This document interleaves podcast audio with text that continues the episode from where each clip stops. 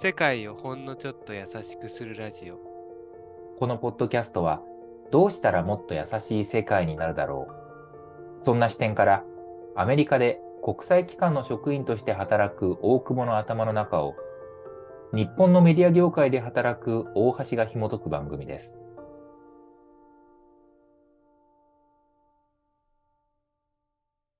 知ってた大橋くん。何？Spotify のフォロワー？だから、えっと、ポッドキャストのフォロワーがうん。今日ちらっと見てみたらうんうん。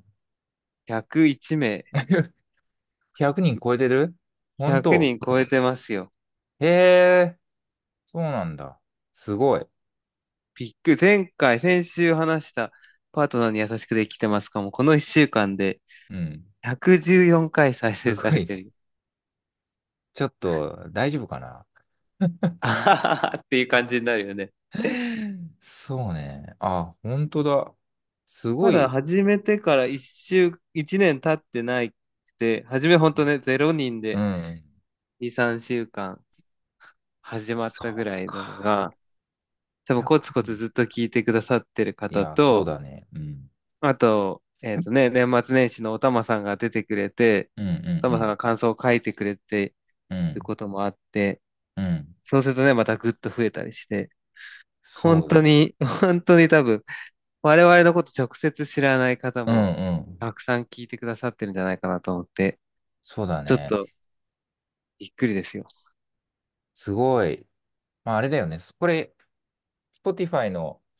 あの、フォロワーの数しかちょっと今手元でわかんないけど、多分いろいろ Apple Podcast とか、あの、Google とかで聞いてくださってる方もいると思うから、多分もっそうだねと、もうちょっと人数的には多いんだろう。すごいね。いやー、そうね。なんかやっぱこういう時にさ、そうん、の、やってみたで、いえっと、何ヶ月前だろう。1対1号は何、何月だった？でも ?2023 去年の4月とかじゃのない？4月？にうん一発目、その会話が本当に、てかその前にちょっと LINE で大橋からいきなり、うん。ポッドキャストやらないって10文字ぐらいで来て、うん俺が3文字でやろうって言って、収録の仕方もわかんなくて、うん。やってみて、投稿して、うん。もしかしたら誰か来るかもと思って、初めは何も宣伝しないでやったら、本当に2週間誰も来なくて、で、コツコツさ、友達とかに会ったらうん。話したりとか、シールを配ってみたりとか、うん俺はツイッターやってるからツイッターで話してみたりして、うん。5人、10人っていうのだけでもすごい嬉しかったけど、うん。当時は絶対その100人を超えるなんてあんまり想像してなかったし、こんなに続くとも思ってなかったから、なんか、ね。やっぱなんかあの、やってみようかみたいな時に、軽くやったことと、コツコツコツコツ続けてると、自分が知らない、自分が想像してないうん。ぐらい、なんか伸びていくこともあるんだなって思うね、そうだこのね101を見て。うん。なんかそうだね。すごくその、この、ポッドキャストを通じて、こう、つながってるっていう関係性はすごく、なんか大事だなっていうか、ありがたいなと思ってて、で、なんてそれをちょっと思うかっていうと、あの、ちょっとその、トーンが変わる話ではあるんだけど、やっぱ、この1ヶ月ぐらい特に、その、やっぱり、いろんな SNS とかを見てて、まあ、特に日本にいるとね、結構その SNS を通じたいろんななんか対立とか、あと、それによって悲しい出来事が起きるみたいなのが、多く、多いというか、ちょっと続いてる感じがして、なんかね、こう、やっぱり SNS、まあ、それは特にまあ、え、まあ、ツイッターというか、今 X っていう名前だけど、の中でのちょっとそういうのが、本当ね、やっぱ、急速にすごいしんどい状況を生んでるなっていう感じがしてるんだよね。なんか、メンタルが、その、強い人、強いっていうの言い方もあまり良くないんだけど、なんかその、うん、め SNS をやるとか、Twitter をやるみたいなことって、すごくその、いろんなことが自分に返ってくるっていうことへの、なんていうか、覚悟、覚悟っていうのも良くないんだよな。なんかそこを、あの、まあ、例えば、うん自分はもう無視できるとか、あの、耐えられる、耐えられるっていうかね、なんか、まあ、そういう、なんか、ネガティブな部分も含めて、引き受けないとできない感じになっちゃってるなってすごく思、思ったんだよね。やっぱこの1ヶ月ぐらい。だうんうんうから、ん。まあそういう意味で言うと、このポッドキャストって、まあもちろんいろんな感想はあると思うし、なんかそれはもちろん受け止めなきゃいけないところもあるとは思うんだけど、でも、なんかツイッターとかに比べると、やっぱりもっとこう、なんか表面的ではない親密な、あの、関係性をリスナーの方とこう築けてるような、なんかそんな感じがすごくするね。そうだね。しかも、うん。多分その、ツイッターの文字のやりとりだとうりとか、ん。YouTube のコメント欄とか、そうそアンチとかね、う。う嵐ん。が多い気がするけど、すごいうん。温かい感想をね、もらっそうそうそうたり、そうそうそ優しくなろうと思いましたみたいな、すごいありがう。うたいん。うん。感想をいただいて、ありがたいよね。その、いわゆるソーシャルメディアのうん。嵐合戦みたいなのとはう全くん。別の方向だもんね。そうね。そう。うん。まあ、だからちょっと、あの、これからもよろしくお願いしますって感じだよね。そうだね、そうだね。パーソナリティが、いやさ、そ 普段の生活とか、この、ポッドキャスト各週ぐらいに大橋と喋るときに、うん。自分の素が出るからね、その、うん。普通に優しい話をしようとか、優しくなろうと、あえて頑張って話してるわけじゃなくて、多分、うん。自然に二人で話してるのを録画してるだけだから、うん。うん。なんか、でも自分にとってもそういう話を聞いて、なんかポジティブだったり優しさを受け取ってくれてる人がいるっていう、うん。このありがたさと自分の保てるバランスを気をつけてうん。持ってたいですね。うん。そうだね。そう。まあだから、ちょっとしんどいなって思ったら、あの、もしかしたらちょっとこのポッドキャストも、ちょっと一旦休憩を挟むみたいなことがあってもいいかもしれないし。ね。おえ？なるほどね。そういう時もあるかもしれない。あるかもしポッドキャストどころ。ではないみたいな時あるかもしれないね。そうそうそう確かに。そうそう。だからそこはまあ無理せずに、うん。まあ今の。ところ、毎週配信っていうのは続けてて、まあこれは続けられたら続けたいなとは思ってるけど、まああの、本当に無理せずやっていきたいなとは思う。確かに。はい。で今日は、うん。ちょっと前回パートナーシップ、えっと、パートナーシップっていうか、その夫婦の話をしうん。たんだよね。うん。あの、おたまさんのリクエストに加えて。で、それが今回、なんか、1週間で100人も聞いてもらえることはなかなかなくて、うん。すごい聞いてもらったし、自分も聞き直したんだけど、うん。なんか、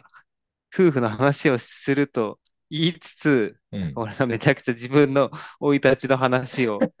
延々としてたりとか、なかなかなんか普段の話とかをね、うん。できなかったから、続きを話したいなと思っうん。あ、生い立ちっていうかあ。れだよね。大久保君のキャリアにまつわる家族の関係。性の話だから、どっちかっていうと、もしかしたらもっと日常生活の中で、ね、まあ、パートナーっていう、まあ、夫婦でどういうそのやりとりをしてるとか、まあ、妻に優しいかとか、なんか多分もうちょっとそういうことも話したらよかったかなっていう感じだよね。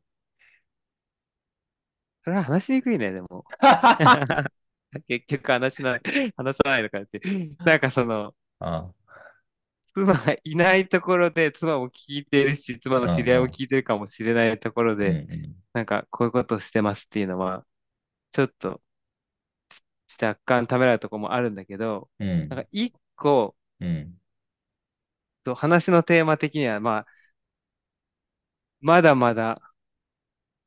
もっと夫婦関係上手にするために自分ができることがある余地がいっぱいあるなとは思いつつ、でもなんか自うん、分の今結婚して、えーっと、10年以上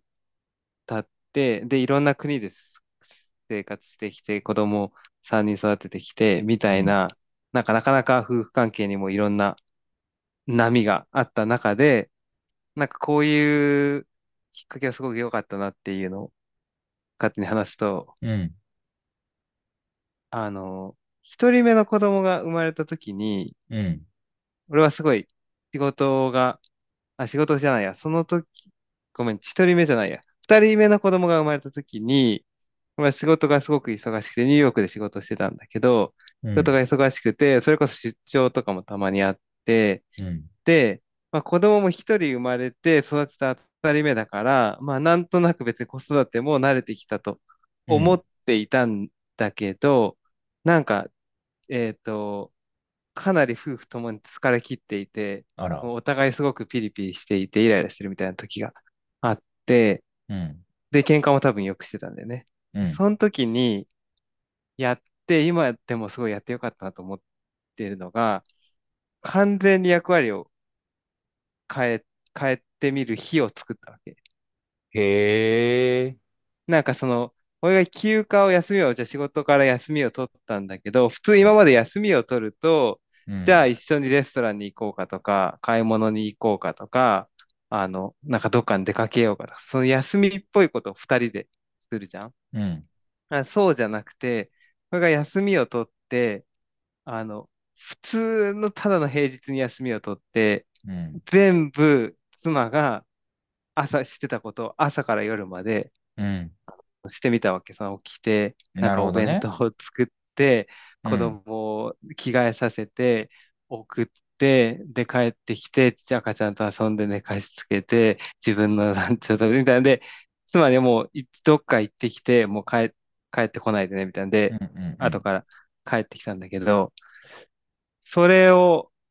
ね、そのね、一日をやってみたりとか、まあ、あうん、とは、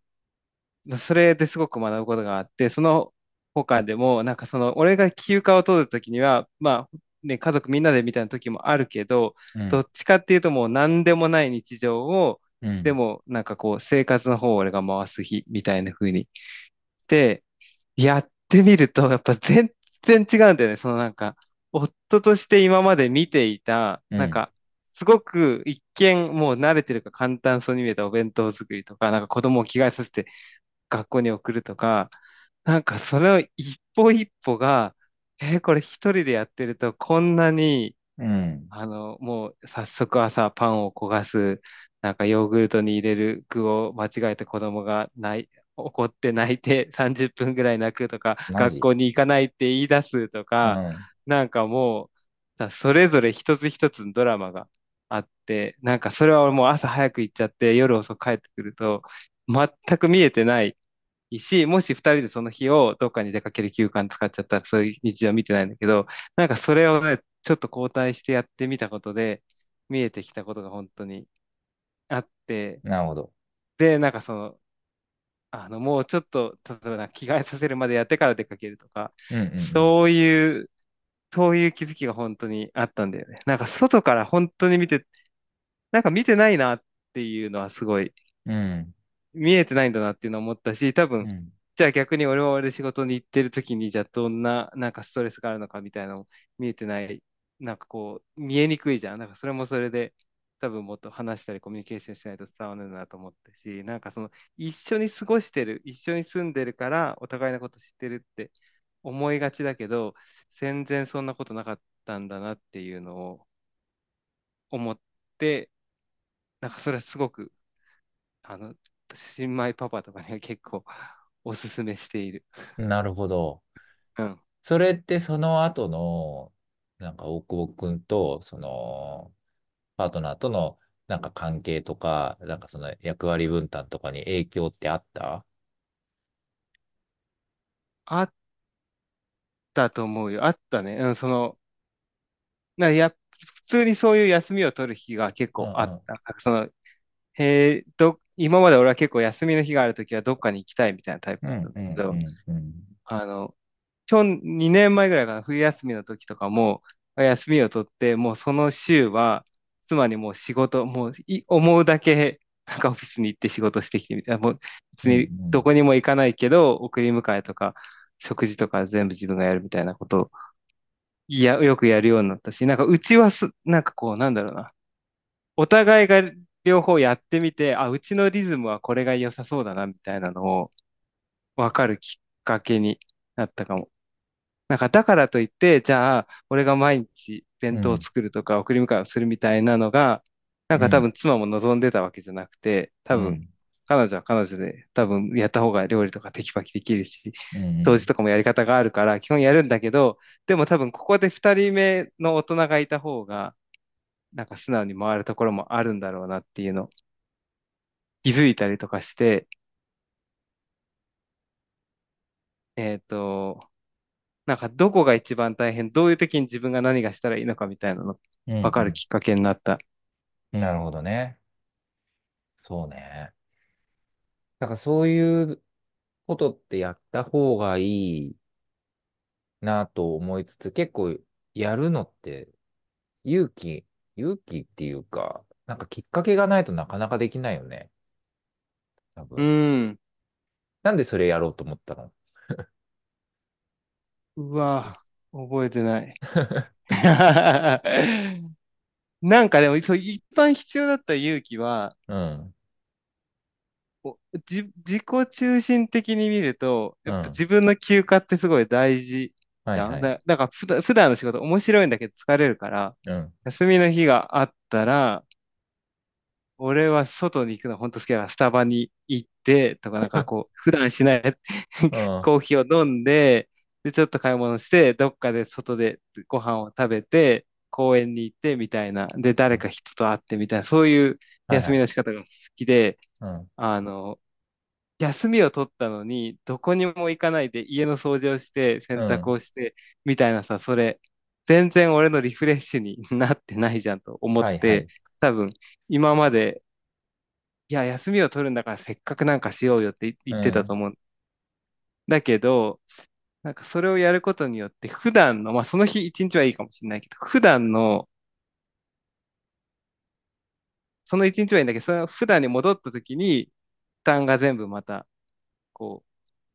妻にかかっちゃったりするから、そうすると普段。からのイライラとか疲れが夫婦の中で溜まっていく、うん。みたいなのを多分リセットしたかったんじゃないかな。なるほどね。あとはもうね、仕事してて、両方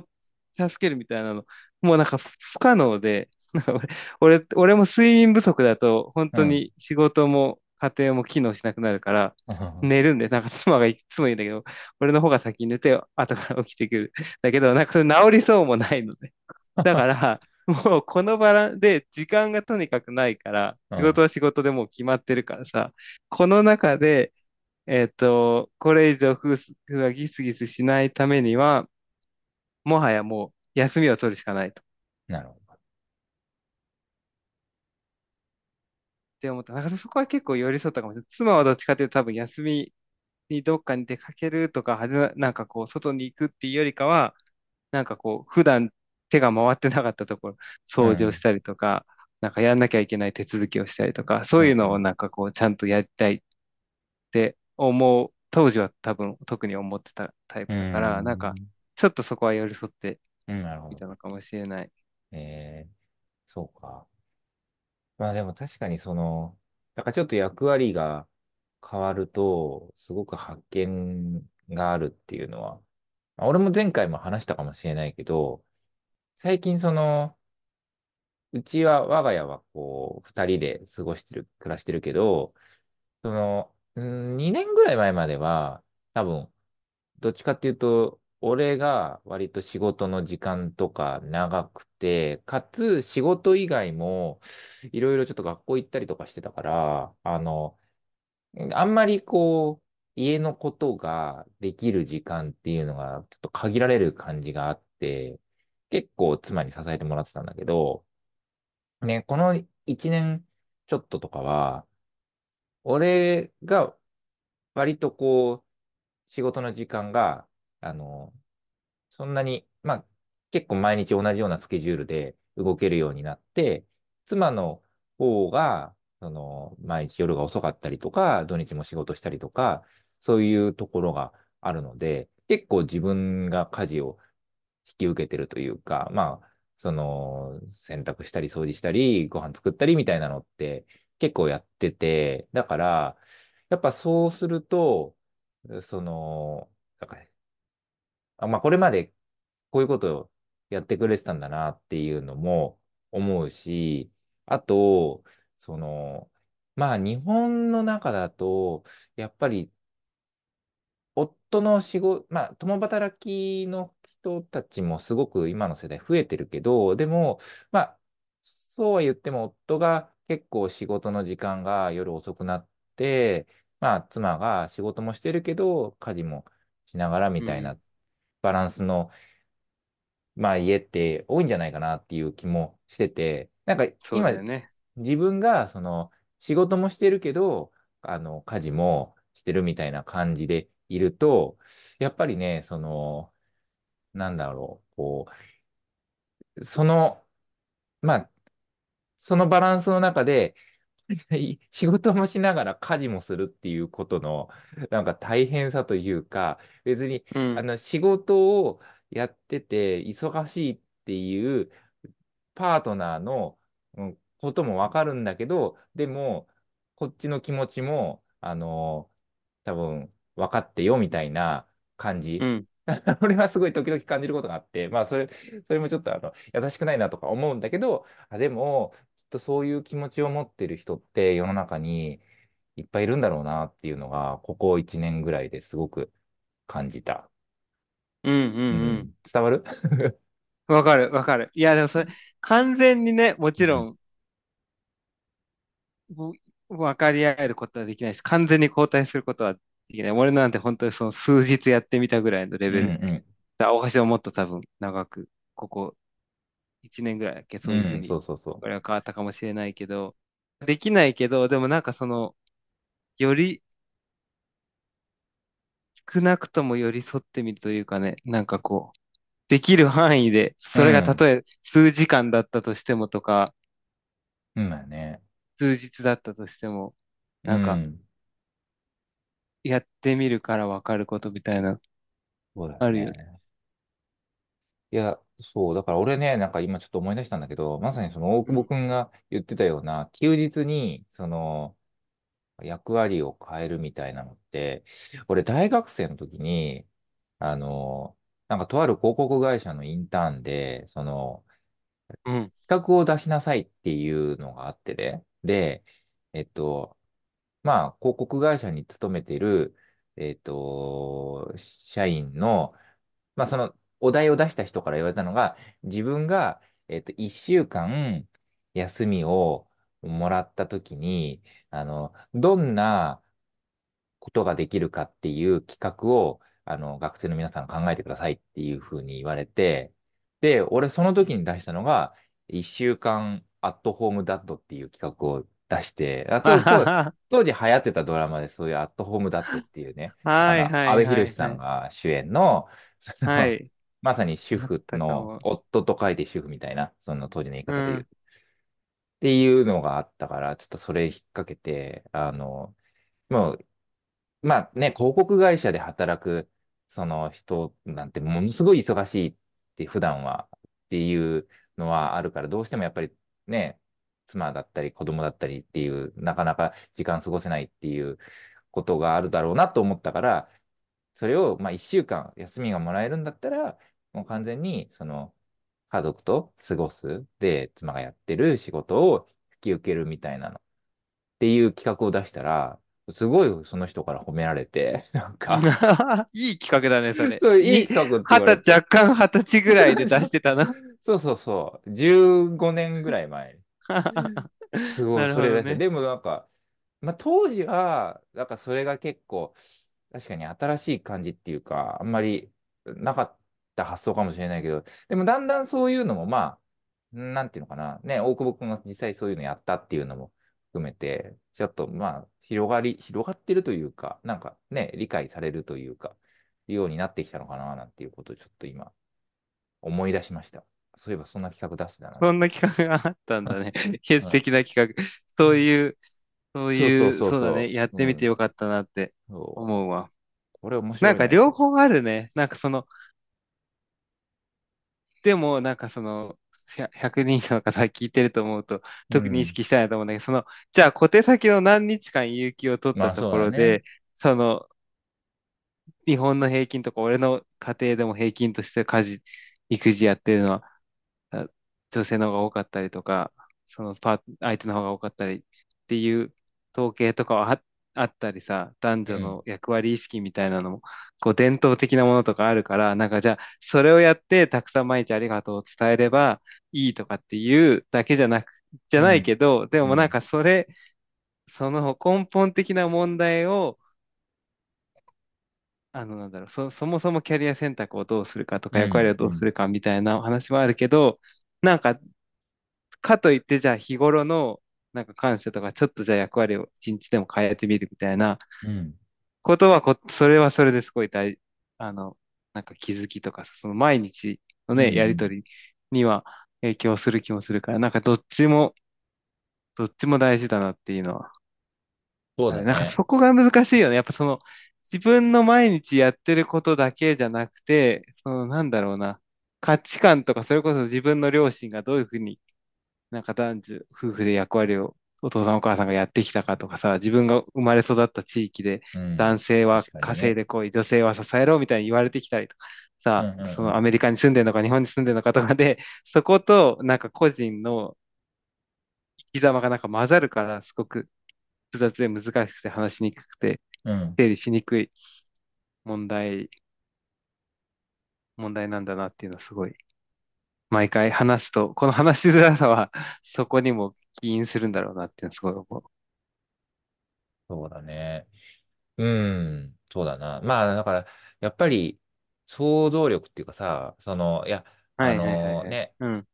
その相手が、その、どういう状況の中で、こう、ね、そういう人格を持った、まあだから役割を持ったとかもそうなんだけど、なんかそこへの想像力をお持ちつつ、まあ今やってること、例えば妻としての役割とか、夫としての役割みたいなことをどう思ってるのかなとか、なんか確かにそういう想像力を持つことで、で、多分それが、あの、想像力を持つ一つのきっかけとしては、その役割をね、今言ったように入れ替えてみるみたいなことがあると、あの、あ、こういうことなんだみたいな、なんか思えるようになるのかなっていうのは思うね。うん、そうもう一個そう、あの、俺、別にこれが正しいっていう俺は全くなくて、俺の中でこういうふうにしなきゃいけなかったっていう話うん、なんだけど、諦めたんだよね、やっぱり。そその、無理なん、無理だったのよ。あの、みんなを満足する。てか自分の理想の人生を送ることは無理で、う。うん、だから多分理想の人生的には、じゃあ、夫だけど、家事もやって、うん、えっと、子育てもして、子供の送り迎えもして、でも仕事もちゃんとやって、で、友達との友人関係をつないでいて、たまには外にお酒を飲みに行き、あの、会社の人とも仕事の後たまに飲みに行き、みたいな。で、なんか、夜はよく寝て、次の朝元気に起きてきて、みたいな理想うん、があったんだけど、絶対回らなかったの。なんかその、もう、そのうちの2個ぐらいで、うん、精神的にも時間的にもうん、回らなかった。だからもう、リアルに選択肢として、なんか今週も、こう、子供と妻と、俺といろいろ重なった朝とかがあって、選択肢として、もう1時間仕事に遅れる、俺が仕事に遅れるか、うん、それとも、えーっと、妻が参加する予定だった、なんか研修に出れなくなるか、みたいな選択肢があって、もうそこは、あの、えーっと、そこはもう夫婦で決めてたから、これ妻がうん、行くって決めてたから、もう妻が行って、俺はもう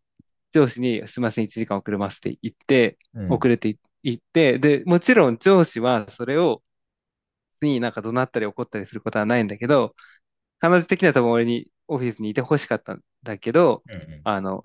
もう、あの、そこはすいません、か100点は取れないから80点にし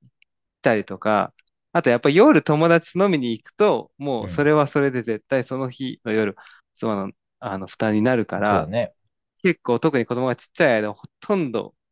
年間に多分10日ぐらいしか外に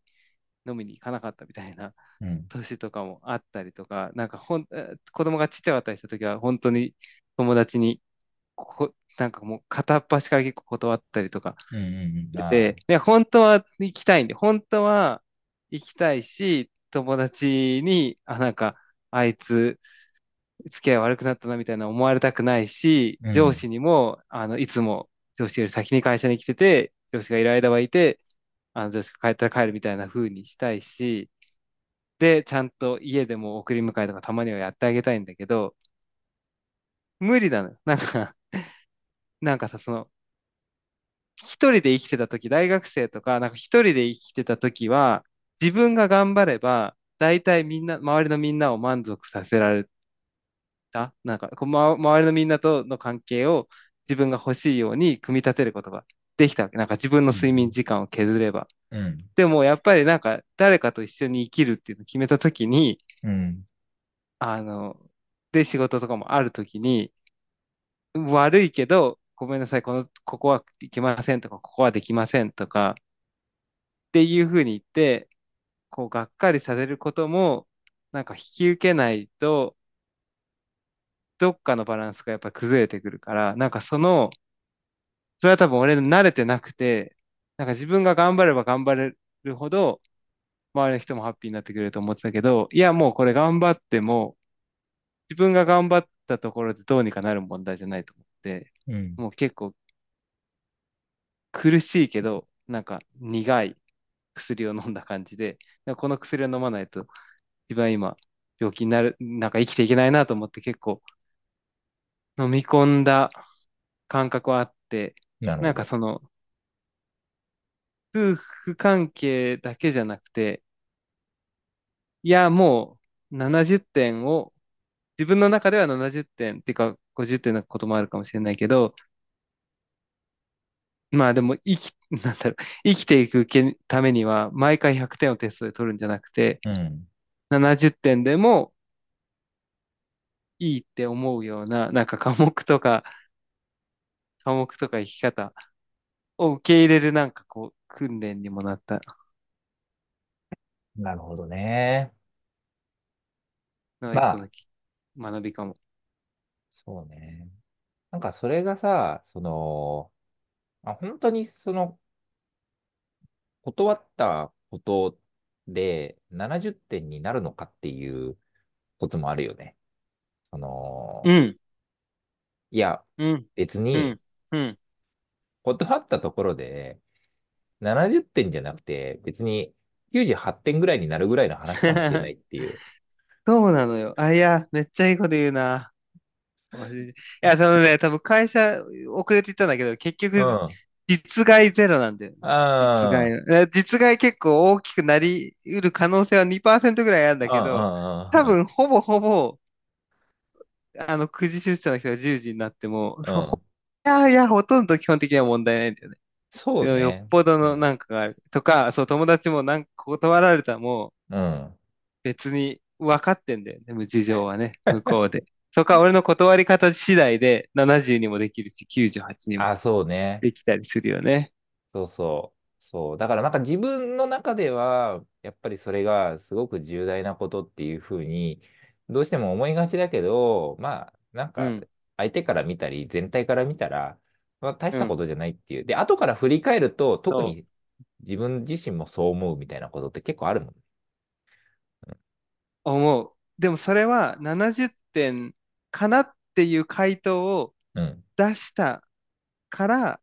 あ、いやいや、70じゃなくてこれ98じゃんって思うんだよね。だから俺も、あ、やべえな、これ結構遅れんな今日と思って、遅れて行ってみて、うん。あ、意外と何にも別に用事なかったみたいな思って、うん。多分だんだん、あ、これぐらいでいいんだみたいなのさ、覚、覚えられると思うんだけど、なんかその、ずっとじゃあ、あの、なんだろう、行かなきゃいけないって自分で思って時間に会社に行ったりとか、友達とはやっぱ会わなきゃいけないみたいにあってて、で、じゃあ例えば家庭の方をおろそかにしてると、なんか実はあそこ、もっと、あの、断ったり手を抜いてもよかったみたいなことにさえ気づかなかったりするかもしれないから、うんなんか。その、いや、これ、こ薬苦そうだけど、みたいな、なんか飲ん、飲んでみたら意外と苦くなかったっていうね、そのでも、うん。飲んで、飲んでみる勇気みたいな、だからその飲んでみるときにはやっぱ70点かなってそうだね。お思っちゃうんだよね。なんか確かに。それをうん。飲まないとなんか苦く、実際は苦くない薬もうん。わかんないのかなっていう気がする。だから俺の自分の過去にはちょっとそれを言い聞かせたい。今、戻れたとしたら、うん。いやいや、そんなに頑張って、あの、100点とか95点を目指さなくても、実はあなたが70って思ってるぐらいで、うん。あの、全然合格点取ってるから、うん。うん。あの、そんなに他とか自分を犠牲にするな、みたいなうん学びはあるかもね。そうだね。うん。そうそう。まあ、それも含め、なんか自分を、まあ、自分を大切にというか、なんかうん。本当にすり減らさないように生きていくっていうことも大事かなって、ちょっと、最近思う。まあ、ちょっとなんかそれを俺最近自分の言い訳にしながら生きてる気もするんだけど、うん、うん。なんていうの？そう、100点取ろうと思いすぎると、多分自分の心がすり減る気がしちゃうから、まあ、うん。その、まあね、70点かもしれないし、まあ80点かもしれないし、95点かもしれないけど、まあでもそれぐらいの自分もそう許容しようっていうふうに、ちょっと最近は、まあ言い訳かもしれないけど、思うことも大事に